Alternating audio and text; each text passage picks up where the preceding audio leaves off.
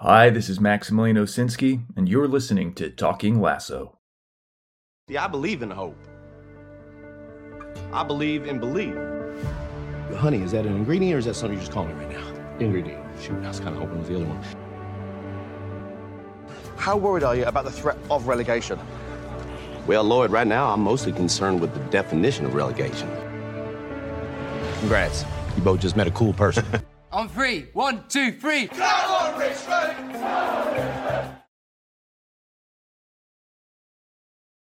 Yo, Yo, yo, how's it going, Josh? it's going pretty good, Joey. How you doing? It's good. It feels very strange. We're recording at a different time to normal, and it's actually light outside for me. Oh, that's weird because it's dark out for me. We've got some uh, lovely London weather coming. Uh, it's cold and rainy today. Lovely London weather. Well, I'm not London. I'm about an hour and a half north of London, but we've got lovely weather. I'm going to spend the rest of the day in the garden with a beer when I'm done here. All right, sounds Swapped like a good weather. day. Nice. I'm gonna clean out my closet and uh, do a home improvement project. Cleaning out your closet. I thought you were going to say, like, uh, get rid of some mental demons that you've got going on, but uh, I'm glad it's a bit more light-hearted than that. Oh no, they're uh, they're the, the mental demons are locked in. They're not going anywhere. That's what helps keep you creative, surely. sure. Um, so, Josh, let's do the thing that we always forget to do. Oh, Um, geez, what could that be? Uh, oh, spoiler warnings. This episode of Talking Lasso contains spoilers for ta- uh, Talking La- for Ted Lasso seasons one and two, but most importantly, season three, episode seven, "The Strings That Bind Us." To something that most men don't want strings attached to. no, no, no strings attached would be ideal when it comes to what happens here. Um, Josh, I know we do this at the end, but I'd really want to ask you. Um, after last week, I don't think last week hit the nail on the head for us in terms of the episode. Although, having spoken to quite a lot of people about that episode, I've heard people saying it was their favourite of the season. Um, the Amsterdam episode, uh, which I lovingly referred to as the Coach Beard episode of this season, not as horrific. How did you find this episode? Are we back on form? I thought this episode had a really great balance of it had really good and important drama, but it was really, really bookended with some really great comedy, especially from Roy and the team. Yes. Yeah. So so we're positive about this episode this time. We're in a we're in a good mood all the way through. Oh yeah, yeah. Well, I mean, as good of a mood as some of these storylines can put us in. Very true. Yeah, there there are quite a few heavy themes going on here. Um, can I tell you that I thought this episode was good, but not as good as the start of the season. I think I will favor this episode over those episodes at the start of the season simply because of the very last scene in it, which we will get to, which brought a tear to my eye when I watched it the first time. I I can see that. I think that this season has built really well on top of itself, so it's kind of Mm. continuous improvement. One thing that Brett Goldstein and Bill Lawrence have done really well, and Jason Sudeikis, I mean, he he's had a really big creative input on this show as well. Is uh, they they are really consistent. I think I caught one of the first continuity errors in this season, uh, in this episode. Okay, looking forward to hearing that because I didn't pick anything up. I haven't been looking for them, so Yeah, it, it was a really minor thing. Uh, which I mean, I'll talk about it now because we're going to start talking about the team. okay. And uh, towards the end of this arc with the team, uh, Jamie goes up to the board where, like, we saw Zava at the beginning of the season, and he's playing with the little magnetic circles. And when he Mm. walks up to the board, he points to the middle. And he's like, "This should be me in the middle, facilitating." And then it cuts to a different angle with Jamie kind of doing things where he's like trying to re-explain it, but that center dot is gone Oh, it just okay. it moved. It is just a small continuity thing where I'm like, what was Jamie pointing at in the last shot if that's not there anymore? That's what total football is. You turn your players invisible, Josh. So, uh, so let yeah, okay. We should say we're not. Uh, this episode is going to follow um, the same kind of telling of it as the last episode did because we have a number of stories here running in parallel, um, rather than being really intertwined. So it's much cleaner for us just to explain them group by group. There's one crossover, but I think the crossover is so minor that it's still worth keeping it separate. Um, and as Josh said, we're going to talk about the team first.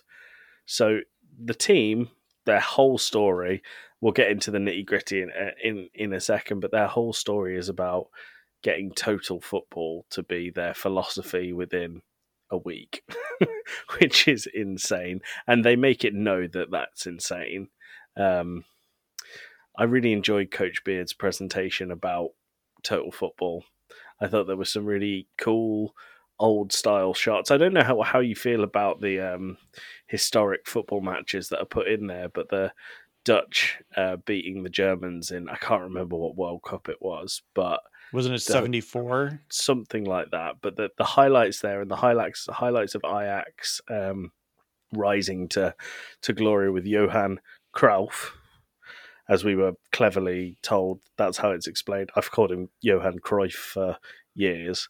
Um, but Johan Cruyff being the godfather of total football, and then it cutting to Pep Guardiola, who's who's kind of the the modern day king of total football. Um, and I enjoyed the callback here to season two of Jamie leaving Man City to go and partake in a reality TV show. there, there's some really good callbacks, and there was actually, um, for those that don't know, Bill Lawrence, who is uh, an executive producer on the show, uh, he also created um, Spin City and Scrubs, among other shows, as well as uh, Cougar Town. Uh, mm-hmm. And now with Shrinking, he's teamed up with Brett Goldstein again. Uh, but there is a real like like Scrubs kind of joke in this first scene with the team revealing total football as their new philosophy where uh, they're talking about like oh it's like a someone trying to get out of their comfort zone with a new piece of clothing and it just uh, you, you, pay them a compliment to let them know that you you support their decision, and then it cuts to some random player we've never seen before, and like, love the hat by the way, and it was like that's that's a real Scrubs kind of throwback. Like, it's got it's got Hooch's crazy vibes. Yeah, exactly. Just yeah. a random throwaway joke that really only works because you love the show. Yeah, no, I agree. Um, the other thing we see here is is the return of Ted being called a wanker, which I don't think we've had that much of this season. Um, I'm kind of skipping forward a little bit, but Ted ends up inviting the three fans that we we grown to know and tolerate in the pub. Um, yeah, the only one I can remember their name is Baz. Uh, Paul, Baz, and one other. Uh, I only remember Paul because he switches uh, personality with another of them uh, to mm. be to try total football from the stands. Um, but he invites them to a training session, and the training session is basically where Roy Kent becomes sergeant and torturer extreme. the these these training moments I thought was really great, and the uh, the minor, very minor subplot uh, that really just plays out in the background where more people from the town come and watch training. I thought it was really great because as a, a Green Bay Packer fan, uh, I don't know how many other pro NFL teams do this, but um, the Packers, whenever they're training outside for practice, they have stands outside that the fans can come and sit on and watch them play. Oh, that's really or cool. practice. So it, it, gave me some some Packer vibes, and it was like, I love Richmond, I love Ted.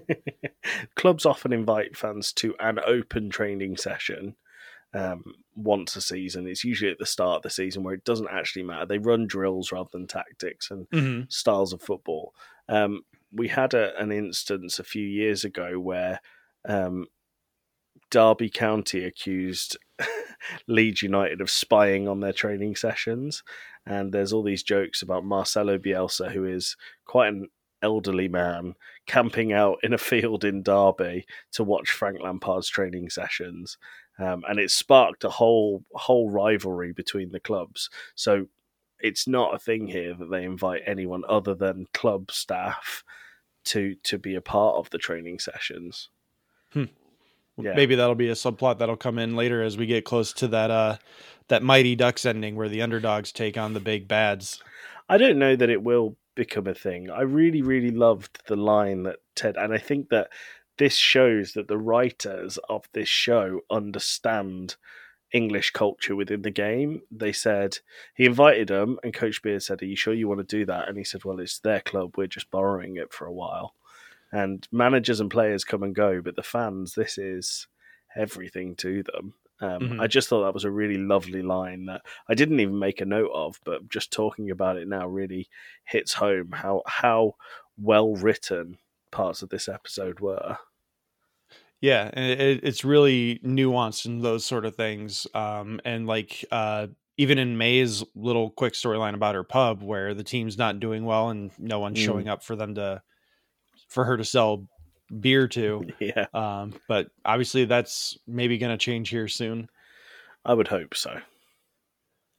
We can't Um, lose all season, Josh.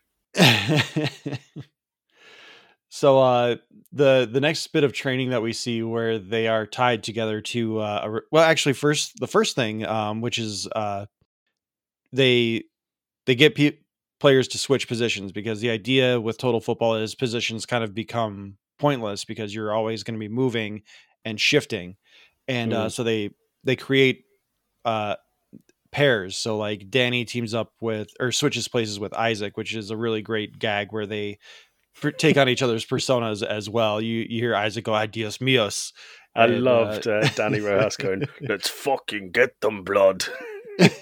oh he says bruv bruv Bruv, yeah, not blood, bruv. It was very good. It was really, I really enjoyed that joke. And and the disappointment when Ted's like, "Oh, you guys don't have to like pretend to be each other." Everyone's like, "Oh, but we we want we kind of want to do that." um, the only thing I didn't think was great in that section of training, when Ted says to Isaac, "Go and take the corner," and he says, "I've never taken a corner before," and then he says, "Well, take it, just kick it, and see what happens." Isaac kicks the ball so hard that it goes out of the other stand and breaks a window where um, Higgins is drinking tea and it breaks the glass. Now, are we supposed to believe that Isaac has like super strength here? Because there's no way any footballer, no matter how professional they are, can break a window from what I'm assuming is not only the width of the whole pitch plus the length of a stand that high up. Because we've seen how high they are because they wave at Rebecca in the second series multiple times during training. And I just thought that that wasn't really needed. I think that was another Scrubs moment where Bill Lawrence's stuff kind of comes previous works kind of bled into this because that, that's a Mhm. very much we're going to scare uh, Ted Buckland, the lawyer at Sacred Heart, uh, kind of moment where he's just in Mhm. there going to put his briefcase on his desk with a hot cup of coffee and then all of a sudden something scares him from outside. Like that's that's another one of those sight gags that just it felt old school Bill Yeah. Lawrence and not quite fitting in this show. Yeah, I guess, I guess, but um, I think on the whole, the tr- the team stuff was very believable. And then, and I'm not saying this is a bad thing. So we have the first training session where he just Roy Kent just runs them into the ground to the point where they're vomiting because they're so exhausted, and then um, they come to the next one and they've all got this red string tying them together. Hence the name of the the episode, the strings that bind us. And it comes from I can't remember exactly where in Japanese folklore, but um, that they imagine there's a red string connecting the people who are part of your core identity, your core team. And Roy has, in his infinite wisdom and infinite cruelty, decided that the way that they are going to be tied together is around their penises. So if they get too far from each other, they well, I don't want to think about how much that would hurt. very high risk, low reward. I would say high risk, no reward. um, but we get quite a good training montage of them, like a lot of them being very careful and being dragged around on these red strings until Jamie and is it Sam he's tied to run? Uh, it, it changes. I think it's Richard oh, okay. when when this moment happens. Yeah, and and he runs and and um, we just see Jamie's face go, "Ooh," like "Ooh, me willy," and then um, we see the red the red string on the floor. So everything goes quiet in the stands and on the pitch. And uh, who is it that shouts? his his penis is okay. Uh, That Is one was Danny Danny. Rojas? That one was Danny. Danny's the one that's like next to him. Like, are you okay? and they both slowly look down into his shorts, and he goes, "His penis is okay." Yeah. I the only thing I would say about that one is that it that gag took a little too long to get to the punchline where Jamie's just like slowly opening his shorts and like sees that like everything's okay. Like, I mean, you would probably at least get a rope burn that probably is still gonna be pretty painful. Yeah, probably. But then I like the immediacy of the the one afterwards. I think it was done intentionally with this second um, time it happens, and Ted walks straight through the middle of Isaac and um, someone else. I can't quite remember. Uh, he walks up between the rope on them and pulls theirs off as well, and they're Yes. both on the floor writhing in pain.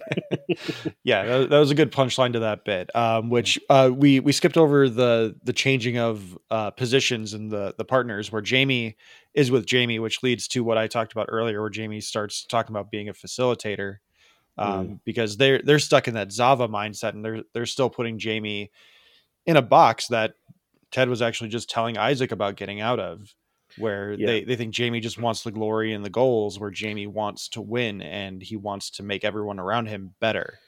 Yeah, and and there's a really another really good character development from Jamie when he's uh, being reserved in himself because he doesn't want to upset the team with what he says. He eventually gets told he can say what he wants to say, but we'll come on to that during the match section. Um, the other thing I wanted to bring in here that I think was my favorite gag of the whole episode. It's not just the players that have switched; the coaching staff have switched, and uh, Coach Beard is now doing the kitman duty, and Will, the kitman, is now on Coach Beard duty, and he's got masking tape on his face to make a beard, and he's doing the the best Coach Beard impression. Um, and he's like, "Let's go, baby! Woo!"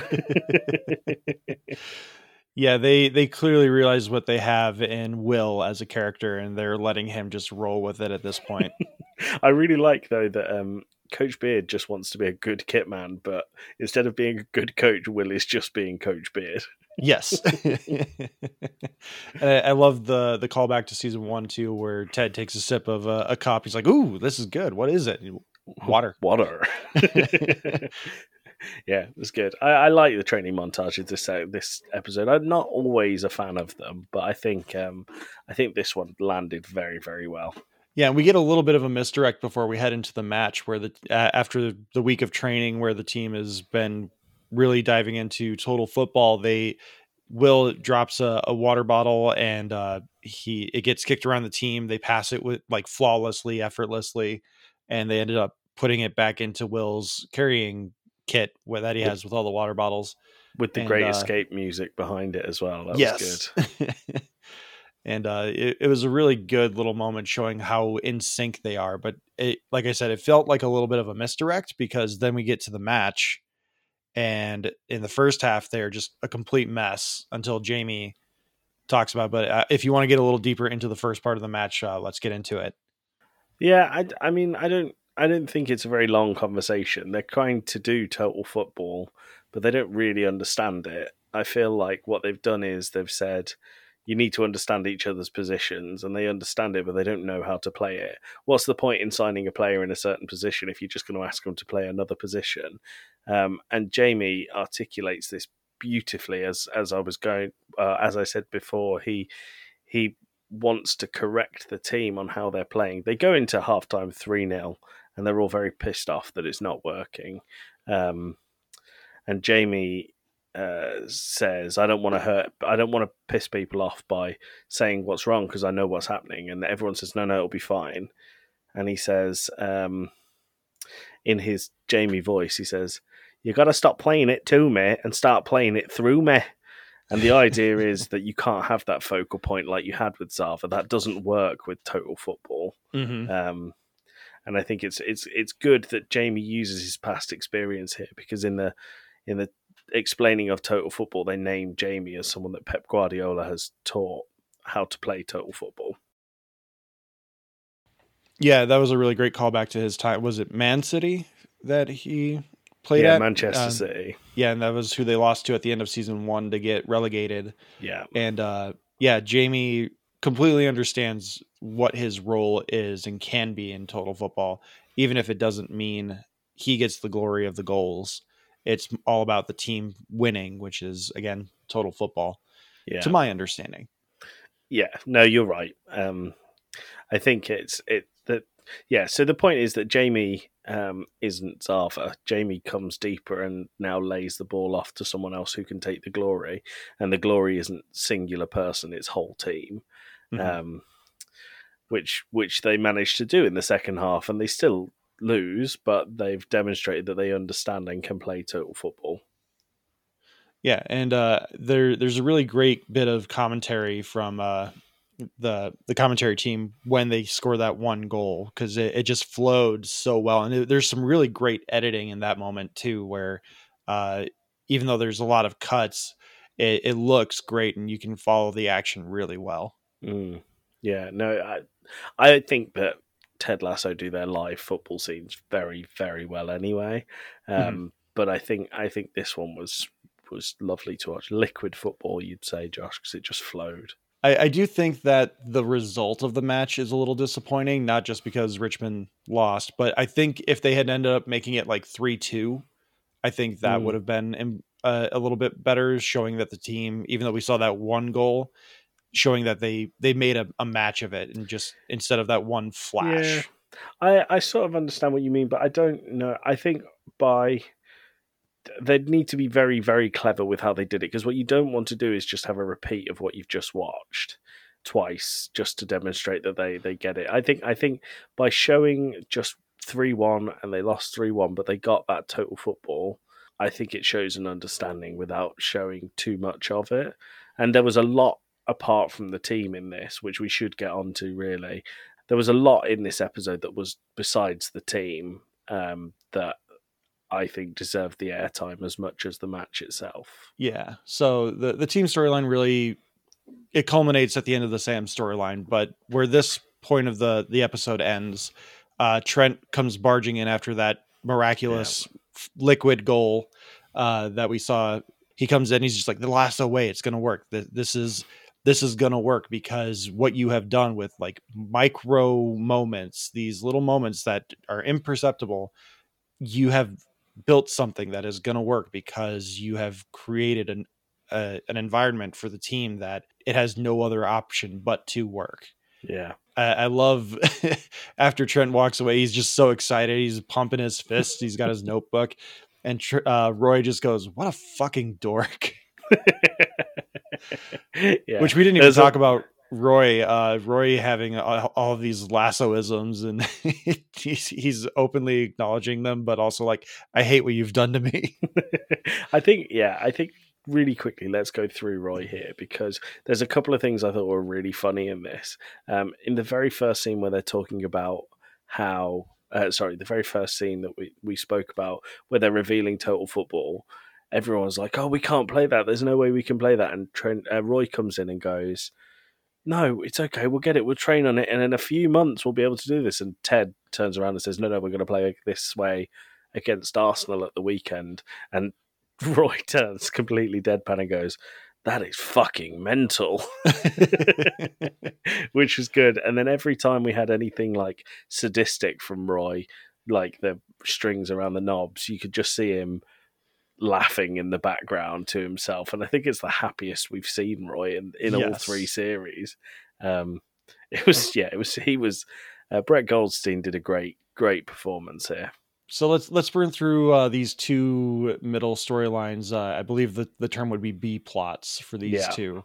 Um, let's start with Nate. Basically, we we continue to soften Nate. Uh, he's trying to ask out Jade for a real date, but she's not working. Uh, he has Mhm. a dinner with his family because I believe it's, it's his sister's birthday, Yeah, that's right. and we meet the niece that he builds these boxes with that we uh, look we see in the first season, and then uh, they've made one for his sister in this episode. Um, I think if if you're listening to this and you haven't watched Ted Lasso, that the boxes are like shoe boxes, but they're very intricate and they pop up and they have uh, different elements to them. And this one, for example, was uh, a happy birthday mum for the niece's mother. Um, and it comes into play in a little bit because we find out that Nate's dad, who is really harsh on Nate the whole way through, he's very like men must be men and yada yada yada. Um, we find out that he is a big old softy, was a big old softy when he met Nate's mum. Um, Josh, do you want to explain the map?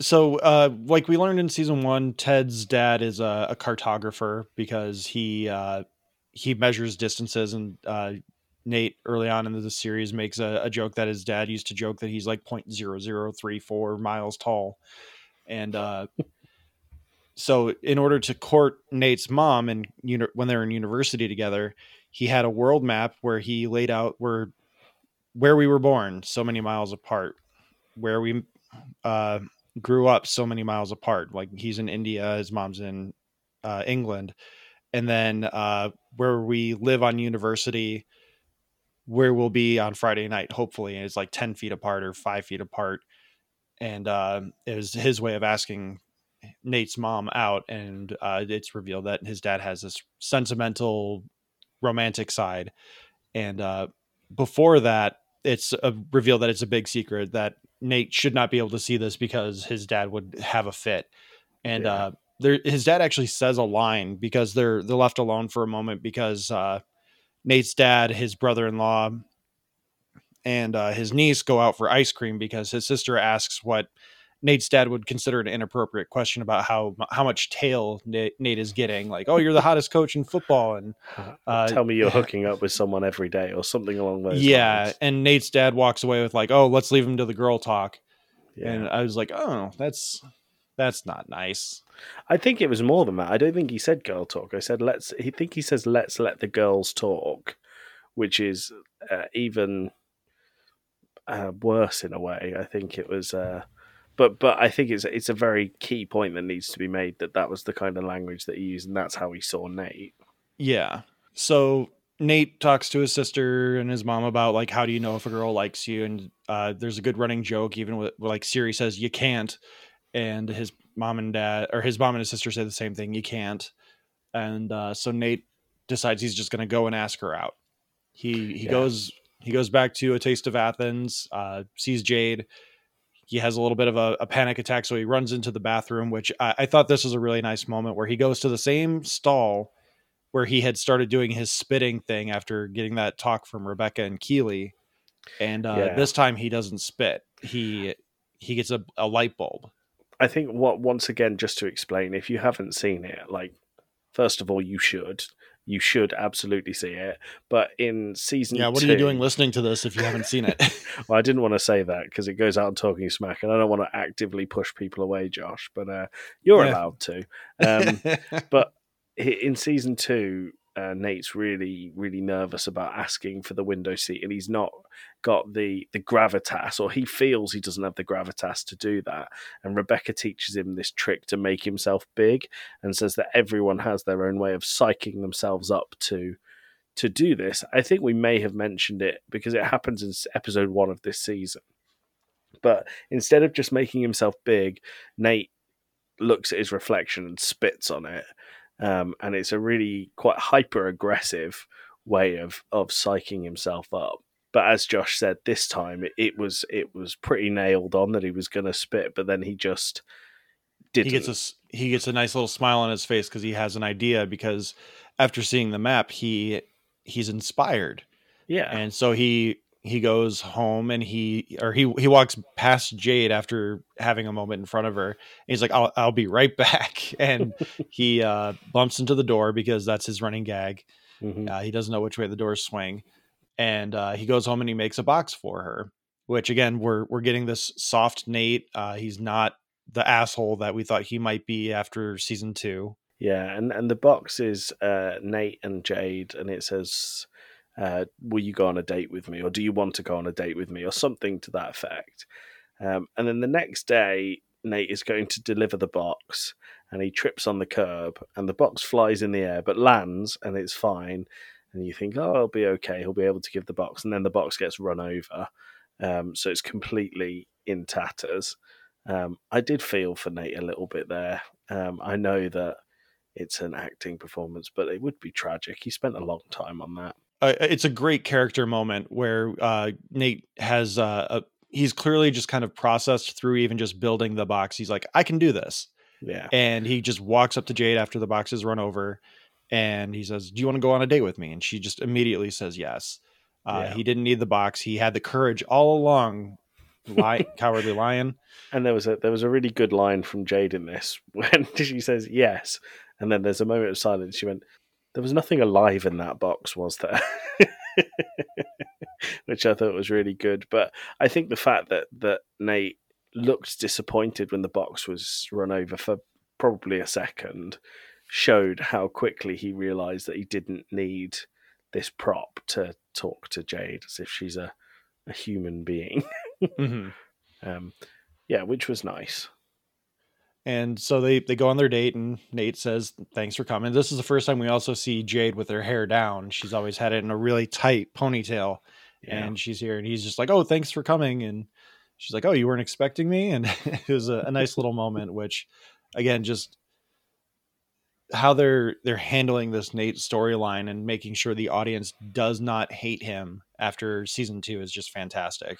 yeah, it's really really good. But that's kind of um, that's kind of it for the Nate story for this episode, right? Yep, that that concludes the Nate storyline. So let's move on to the other love interest storyline from this week, which is Keeley and Jack. Uh, we we see Keeley and Jack having breakfast, and Jack gives her gives Keeley a uh, a gift, which is a first edition of Sense and Sensibility that is signed, and Jack has also defaced it with saying "You go, girl," or Keeley, go get it, something to that effect. it was you go girl because she says, um, Keeley says, "Did you really dis- uh, ruin this priceless artifact for me?" And she says, "One, it wasn't priceless; it was very expensive." Two, I get very jealous and I don't want you regifting it. And three, that wasn't me. She really wanted you to go uh, you go girl, which I thought was quite a nice line. I have to admit, I'm not mad. I'm I'm growing less and less fond of this story of Jack and Keeley, and and I, I really think it's because I want Keeley to end up back with Roy, but I don't think it's going to happen. Um, but this whole story to me is all about Keeley explaining to Jack that it she's not with her for the the riches and the gifts because we explained um sorry I should say throughout this whole thing Jack has been gifting Keeley some very expensive very very expensive things and these mad romantic gestures and filling her office with flowers. And there's a point where she announces her love to or sorry announces their relationship to the whole office um, and Rebecca describes it as love bombing and explains that it's exactly what Rupert did to her when they first started going out. I hope they're not sending Jack down a Rupert line, but I also don't think that I would like to see much more of Keeley and Jack. I don't know how you feel about it. Um, I I was hoping it would be a little different because it seems like Rebecca's just maybe inadvertently getting into Keeley's head, but Mm. Jack also has a few sprinkles here and there where she's like, I get jealous, I get possessive. So I'm I am curious to see what they're gonna do, but they definitely seem like they're planting seeds for their eventual breakup with this episode. Yeah, but um, what we should say is, um, I don't, I don't think the beats in this story are are important individually. I think as a collective, uh, the, like I said, the the point in this story is that Jack buys her lots of gifts, and Keeley doesn't really want that. And the last beat in this story is that um, Keeley says that she doesn't want all these gifts. She's not with her for the gifts. She wants to be able to spoil her as well sometimes. Um, I did, like I said, I feel like there was a lot of screen time here, but not a lot of story progression with them. And I think they did it right because you needed to understand that she was showering her with gifts rather than being told that. But Mhm. like I said, I don't think it got very far with the episode. Yeah, and I, I think the main thing that they're setting up here with this episode and this storyline right now is that Keeley either has doubts or they are setting up Jack to be a Rupert style love interest where maybe she's not going to be cheating, but she's going to be possessive. Yeah, yeah, could happen, could happen. Right, Josh.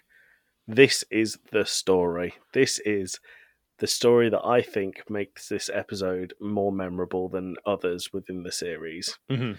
Let's talk about Sam.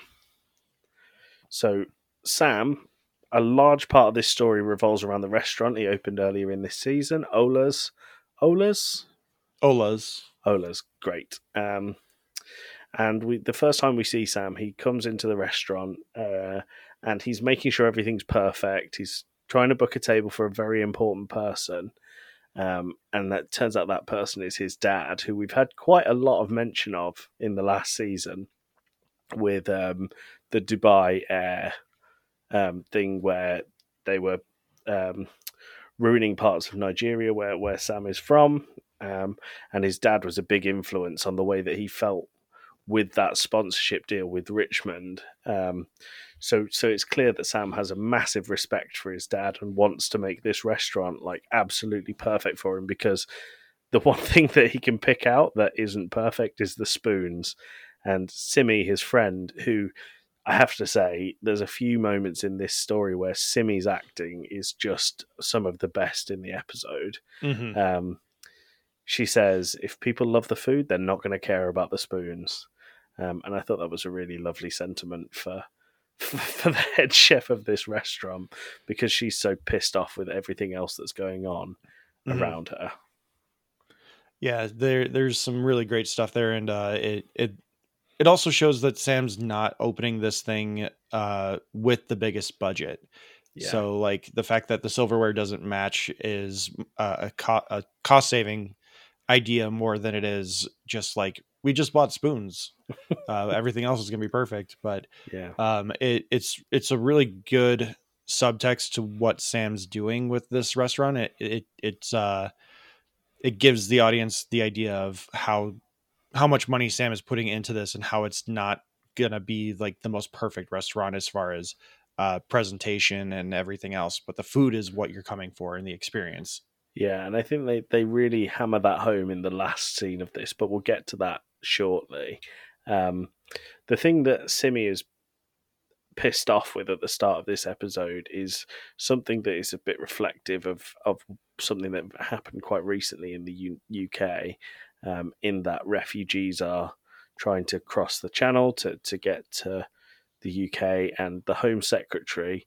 Um, I've got her name written down here because um, I actually didn't think it, it. So her name is uh, Brinda Barrow, and I think she's loosely based on Priti Patel, the real Home Secretary at the moment. And she says Britain is closed or Britain is not open, something along those lines. And and all of the staff um, at Ola's are very pissed off about it. Rightly so, I'd like to say, but. Um, Sam decides that the best thing to do is to educate Brinda Barrow and tweets her. Um, and I can't remember the exact wording of the tweet. I don't know if you've got it in your notes, Josh. I don't. Um, it's basically he's just disappointed that Yeah. she's taking such a hard stance. Yeah. Um, and I know that you've got stuff on on her response, but I think this is reflective of something else that happened in real life. I think this is um, a footballer versus politician situation that we saw with Marcus Rashford um, during the early stages of lockdown with COVID. Um, there was a lot of families that were very worried about how their children are going to be fed, um, and part of the UK education system is if you're an, a low income household, you get free school meals. Um, and with schools being shut down, there were kids that were going hungry because the families couldn't afford what the the added cost where the free school meal would cover it. Um, the government doubled down and said they're not going to to change this. They're just gonna gonna keep it as it is. And Marcus Rashford used his uh, place within within culture to to speak out and be really really vocal that free school meals should be free while schools are closed. Um, and he managed to get millions of children fed during that time, which I think they were trying to reflect a little bit here with Sam tweeting his uh, his his disapproval of of Brinda Barrow because the Marcus Rashford thing was was done so publicly on Twitter, um, with similar responses to how Brinda gets back to him. But the next thing is is important because Brynda tweets back and dismisses everything he says and says, um, "Footballer, you should you should shut up and dribble." And I didn't know about this before. I didn't know about that wording. Um, I think Josh, you'd be much better to explain that. Yeah, back in 2018, uh, LeBron James and Kevin Durant did a joint interview on ESPN where they called out the then president, which I'm not going to say his name because he's the devil, uh, where they called him out for being a racist. And he is a notable racist and a liar and everything else in between. And uh, Fox personality Laura Ingraham took that interview and basically told LeBron James to shut up and dribble. No, literally told him that basically. Uh, literally told him to shut up and dribble because he's paid hundreds of millions of dollars in sponsorships and everything else.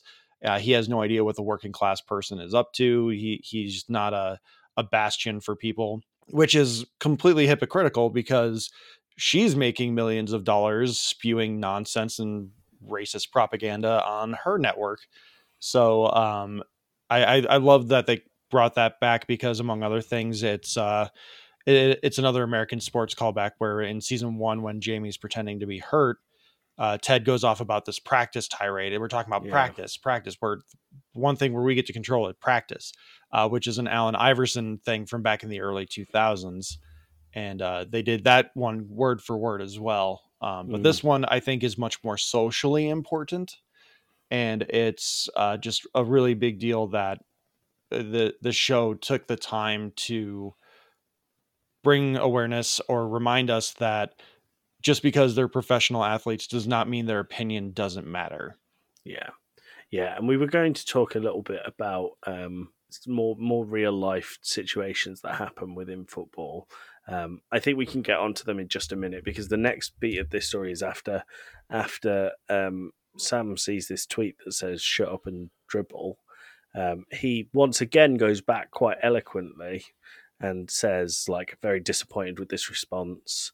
Um, he's laughing when he sees it, when his friend responds with the middle finger emojis. Um, so I don't know that he's taking it as seriously as others are at, at that moment in time. He's But- got the Sam goggles on where he's hoping that the the goodness in people will prevail. which we find out quickly afterwards that it, it in this case it didn't. Um, Sam gets to Ola's with new spoons because he wants the spoons to be perfect for his dad visiting, and the glass door has been smashed, and the inside of the restaurant is completely destroyed. Really, um, the mirrors that are behind the seats are, are all smashed up, and and Simi is sat in the middle of the restaurant, and she looks over at the wall and, and spray painted on the wall is are the words shut up and dribble um and i think that this this scene itself there were no words in it it was just sam simi sorry and and sam completely acting as as we've seen so many times in this series completely acting with their facial expressions and it was so powerful the way that they did it i think this was one of those scenes that i would say is flawless it was just so wonderfully done very powerful with no words spoken. Um,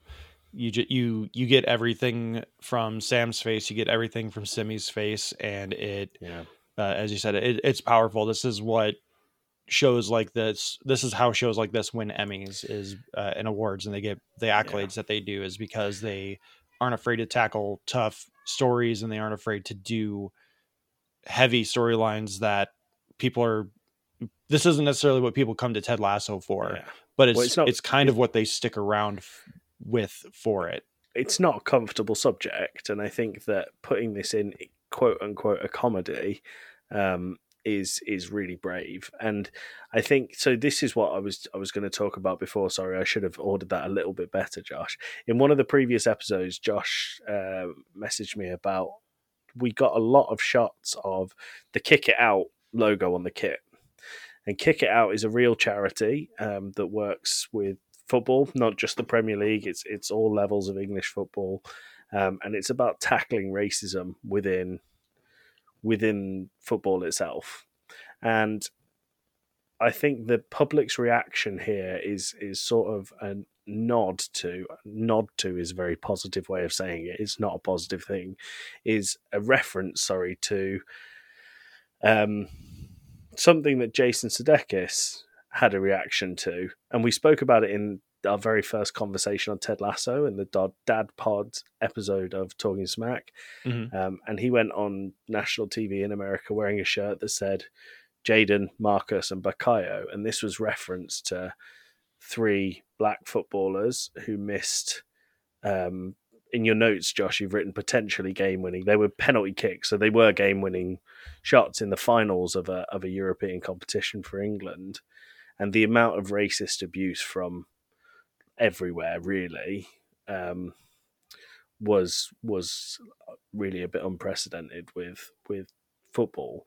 I think there's there's a big racism problem with football anyway, but but it escalated tenfold during that that period of time. And I think this is their way of saying that the public have this reaction to what politicians say. The public have this reaction to footballers.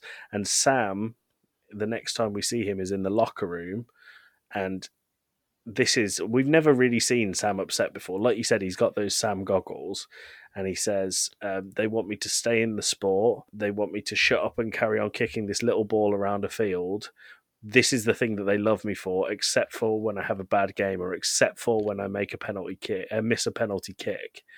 Um, and I, I just think once again, um, Sam's acting here was was brilliant, really, really brilliant. Yeah, the only other time we've ever seen him this upset is when Ted was rumored to be bringing back Jamie in at the start of season two, Yeah. and uh, he gets really upset. And he he says shit, and uh, he's like, "I'm sorry, I, I hated saying it. I just I was so mad."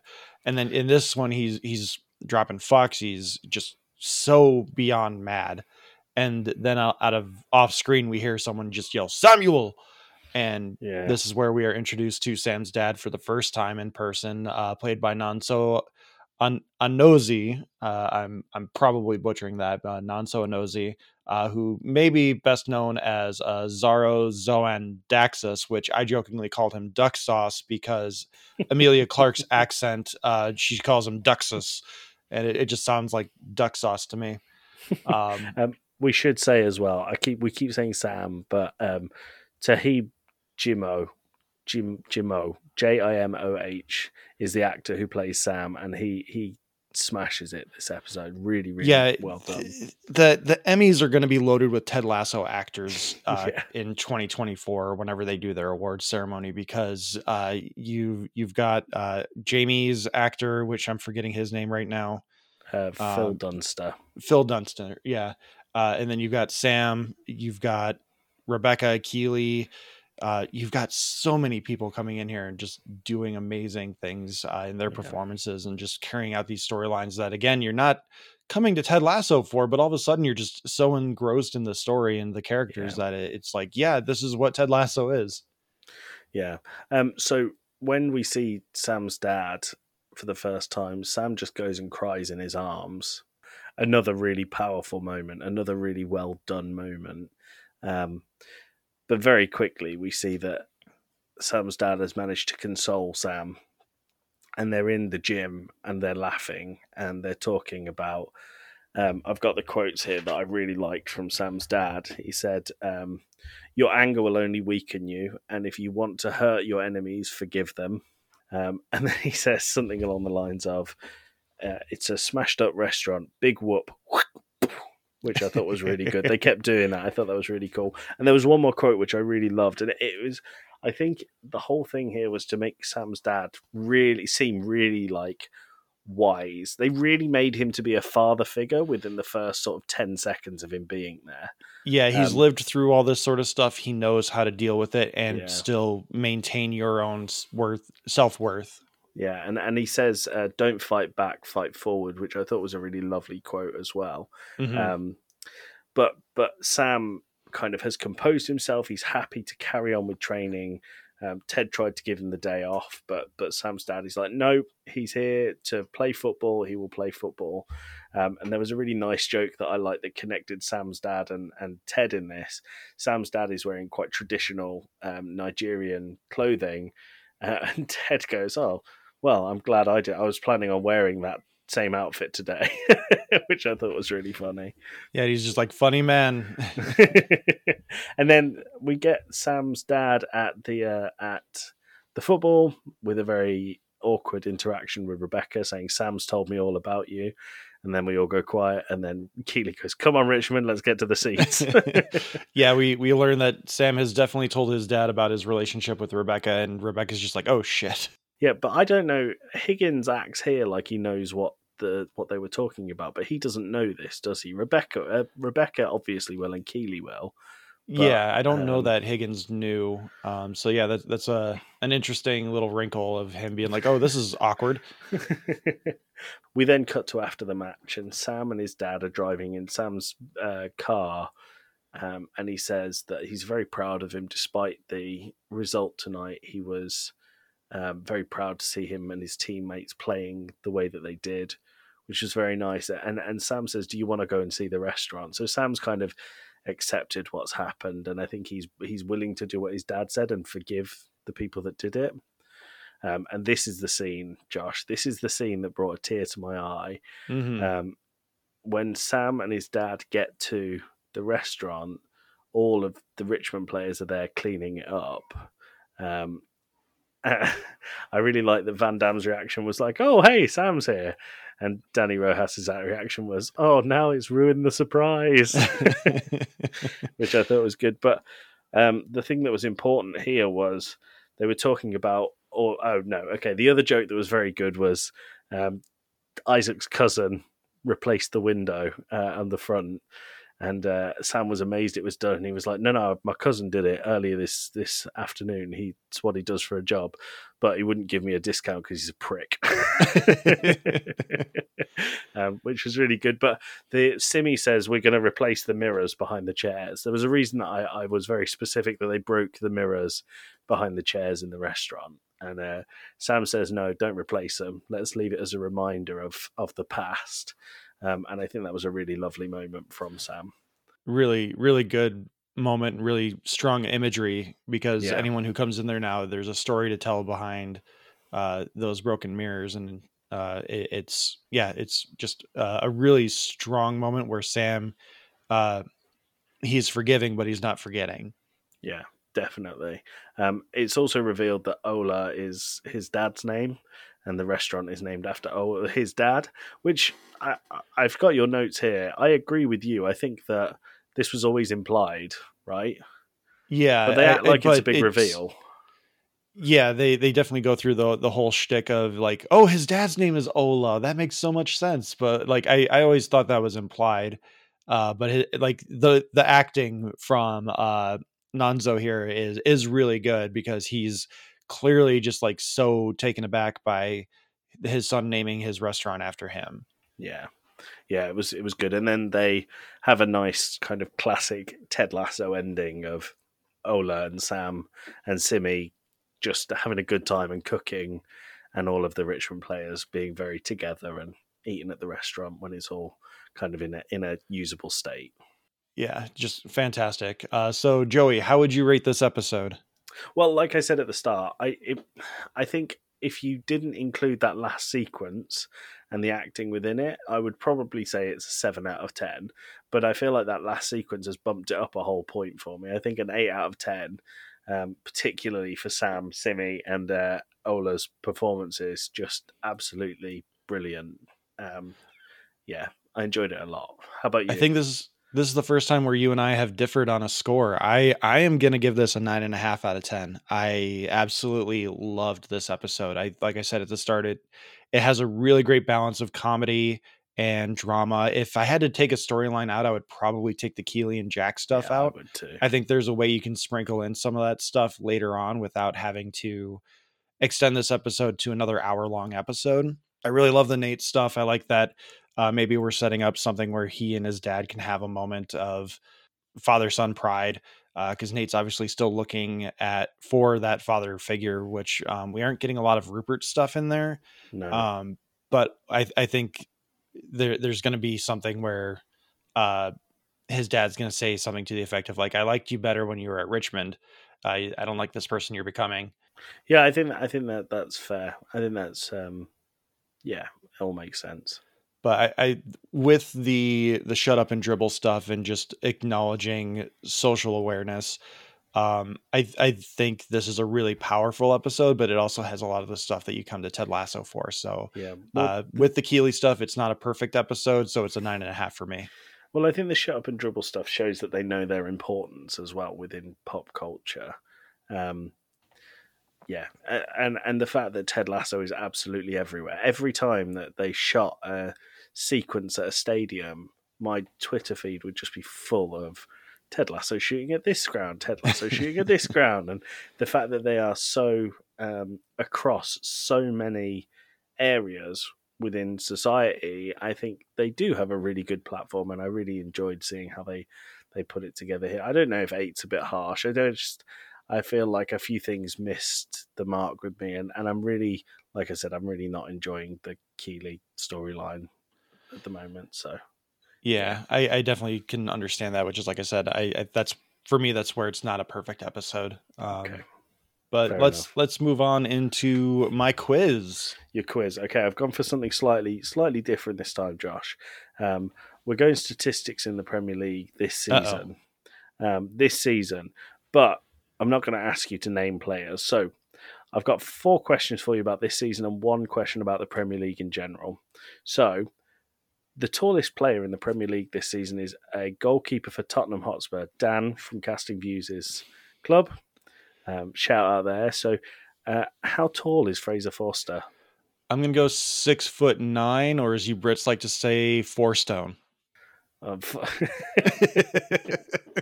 I've got a story about that in a, in a little bit. I'll tell you after the quiz, which is really funny. um, he's six foot seven, so you were close. Um, Okay. I'm, I'll give you half a point for that. All right. I'm totting this up as I go because I've made a fool out of myself a few times.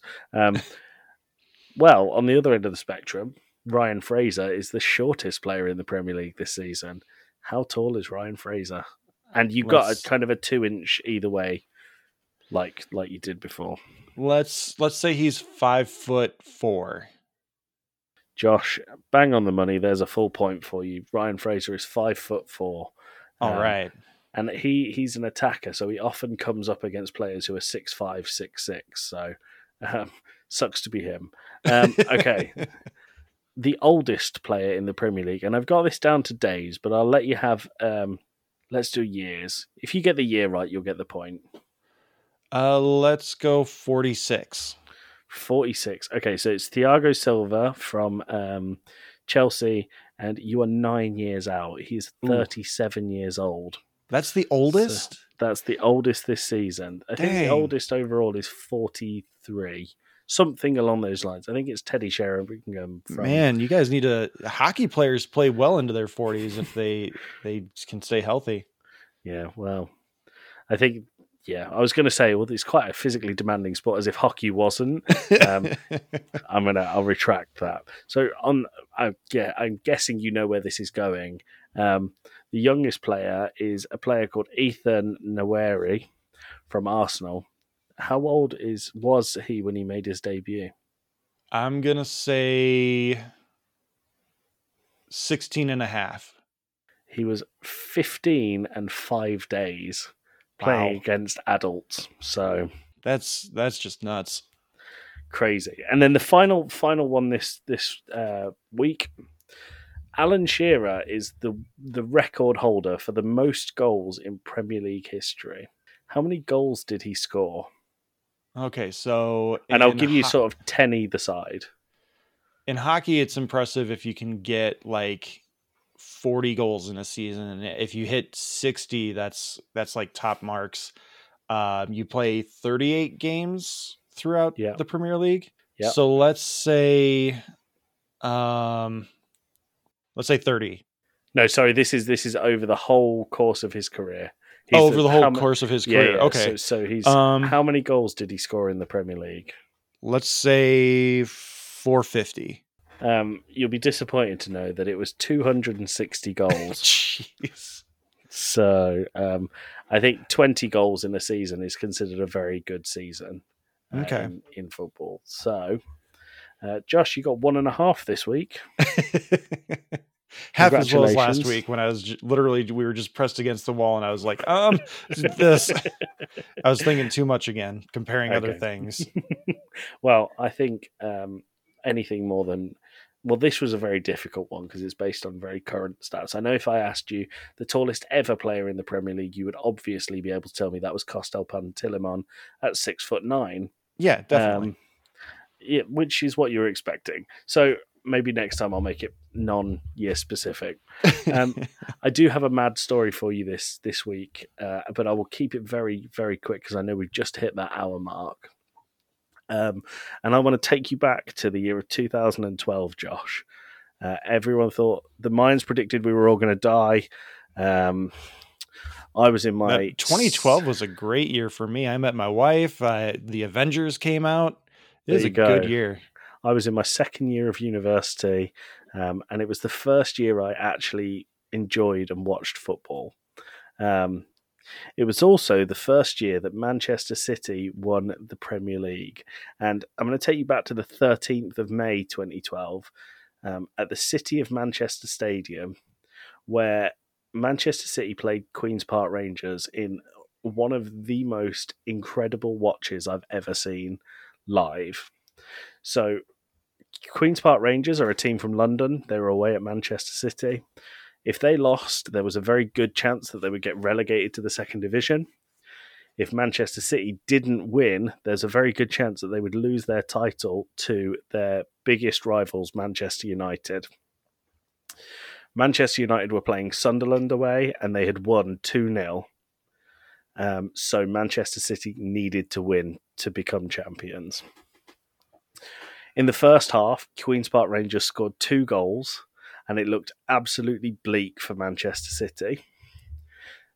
They came out in the second half, and one of the biggest catalysts to this going well for them is Queen's Park Rangers captain Joey Barton decided to, I don't know what happened, see red, elbow a player in the face, knee another player in the back, headbutt another player, and then attempt to attack your friend and mine, Mario Balotelli, from an earlier episode whilst on the pitch. He was then escorted down the tunnel by Manchester City right back and former teammate of his, um, Micah Richards, so that he could carry on the game. Um, Manchester City pulled one back. I think it was in the 70th, around the 70th minute, but it didn't look good for them. Looked like they were going to win, uh, lose, sorry. And Manchester City's game was all all finished and done. They were on the pitch at Sunderland. Manchester United were waiting for the result. Their game was over. And Manchester City managed to pull a goal back, an equaliser in 90 minutes plus two injury time.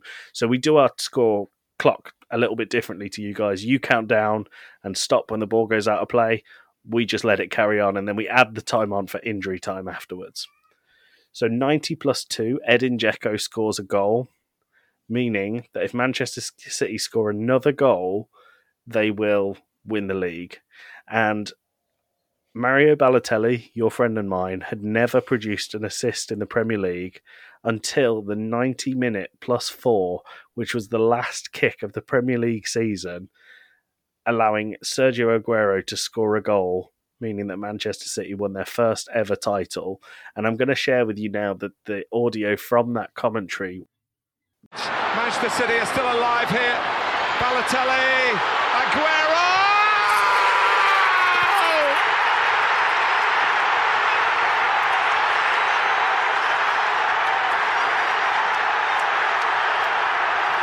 I swear you'll never see anything like this ever again. So watch it, drink it in. They've just heard the news at the Stadium of Light. Two goals in added time for Manchester City to snatch the title away from Manchester United. Stupendous! 10 years 11 years later gives me chills when I, I listen to it. And josh i'll send you the video because the stadium that they're in is literally shaking because the fans are going so crazy. Um, and that started manchester city's kind of current era of dominance that they are still in. So that was the story of manchester city's last ever goal and the sergio aguero goal to to clinch the title in 2012 Very cool. The biggest broadcaster of the Premier League is Sky Sports here, and there's a there's a saying where they could Sky Sports openly say this, and a lot of people will call a lot of cl- uh, this. They will call Arsenal, Manchester City, Manchester United, Tottenham, Chelsea, and who am I forgetting there?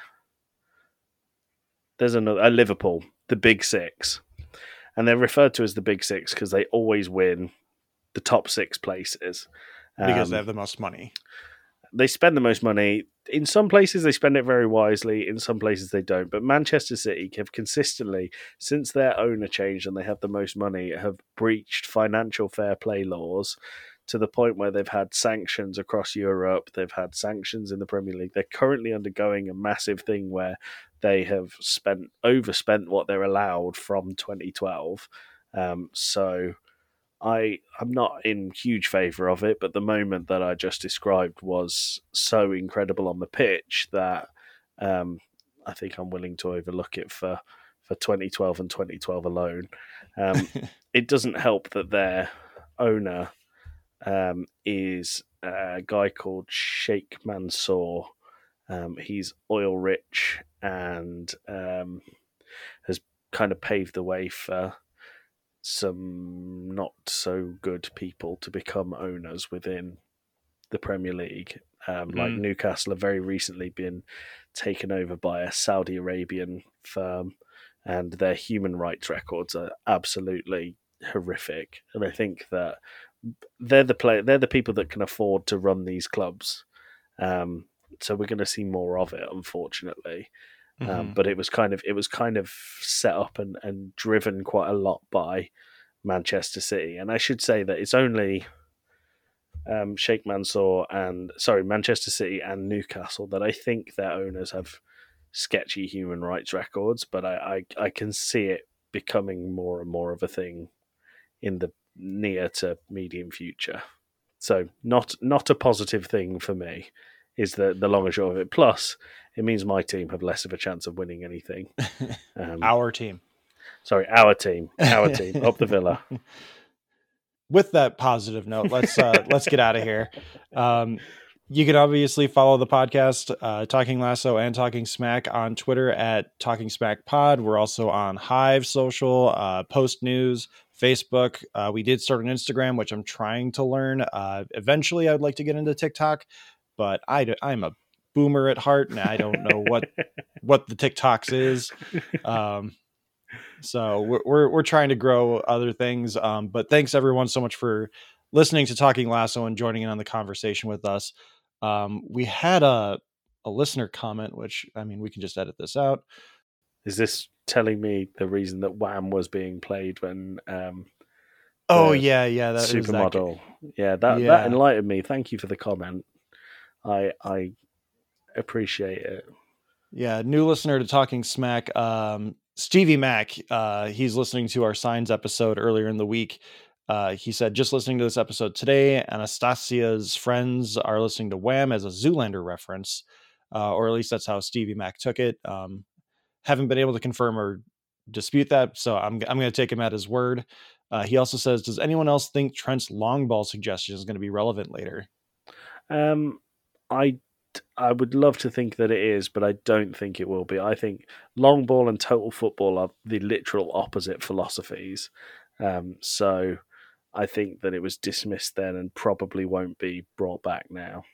I, I could see it coming back as like an antithesis to Nate. Like maybe Nate decides to have some kind of defensive scheme that's going to neutralize it, and then they play long ball to win.